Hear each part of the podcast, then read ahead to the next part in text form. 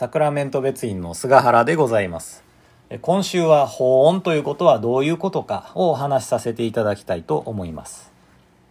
どうしても法音というと、恩に報いると理解しますし、恩に報いるというと、なんか特別なことせにあかんような気がしますけれども、どれだけすれば恩に報いたことになるのか、また何か特別なことをすることによって、自分は恩に報いたと思うことは、果たして正しい法音のあり方なんでしょうか？むしろそれは慢心、思い上がりではないでしょうかね。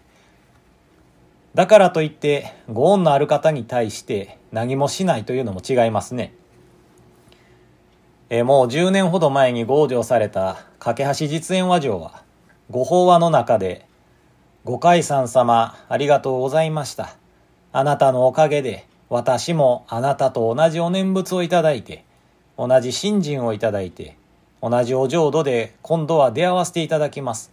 とお礼を申し上げる法要が法恩公だよ、とおっしゃられていました。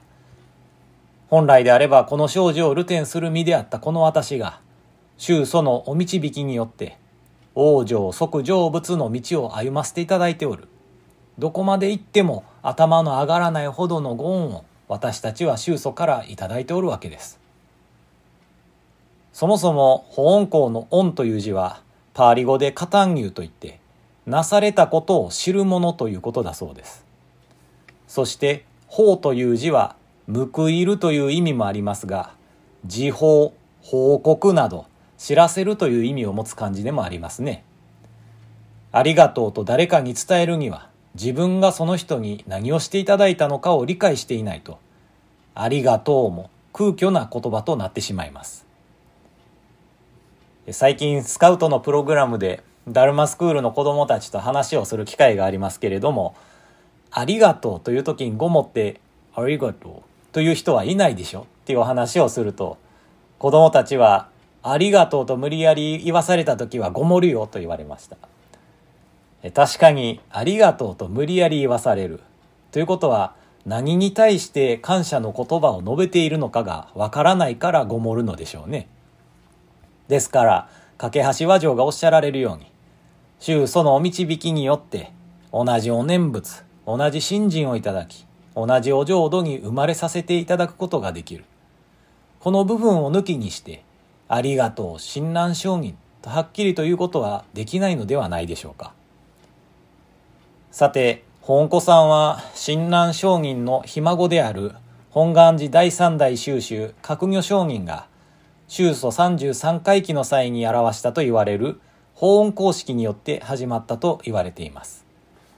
この法音公式の中に、すべからく仏語を称して死音に報ずるべし、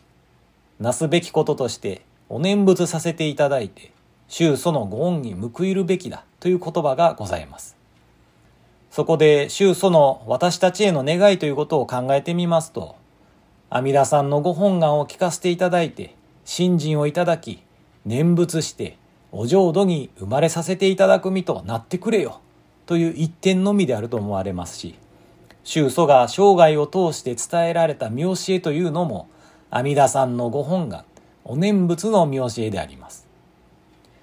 仏教は本来、煩悩を滅して悟りへと至る道でありました。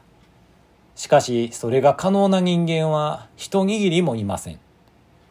煩悩を抱えて、この生死の世界、愛憎の世界で悩み苦しんでおるのが私たち凡夫であり、このような私たちであるから放っておかんぞ、とご本願を立てられ、成就されたのが阿弥陀さん。そして、南無阿弥陀仏のお働きによって、私たちは煩悩を抱えたままで、浄土往生させていただくことができるのだ、と私たちに知らせてくださったのが、宗祖親鸞上人でありました。ですから、架橋和上のおっしゃる、宗祖と同じ念仏、信心、浄土というのがどういうことなのか。この本子さんで聞かせていただき、ごもることなく、ありがとうございます、親鸞上人と伝えることのできる本子さんにしたいものです。本日は、ようこそようこそのご縁でございました。何万打仏、何万打仏、何万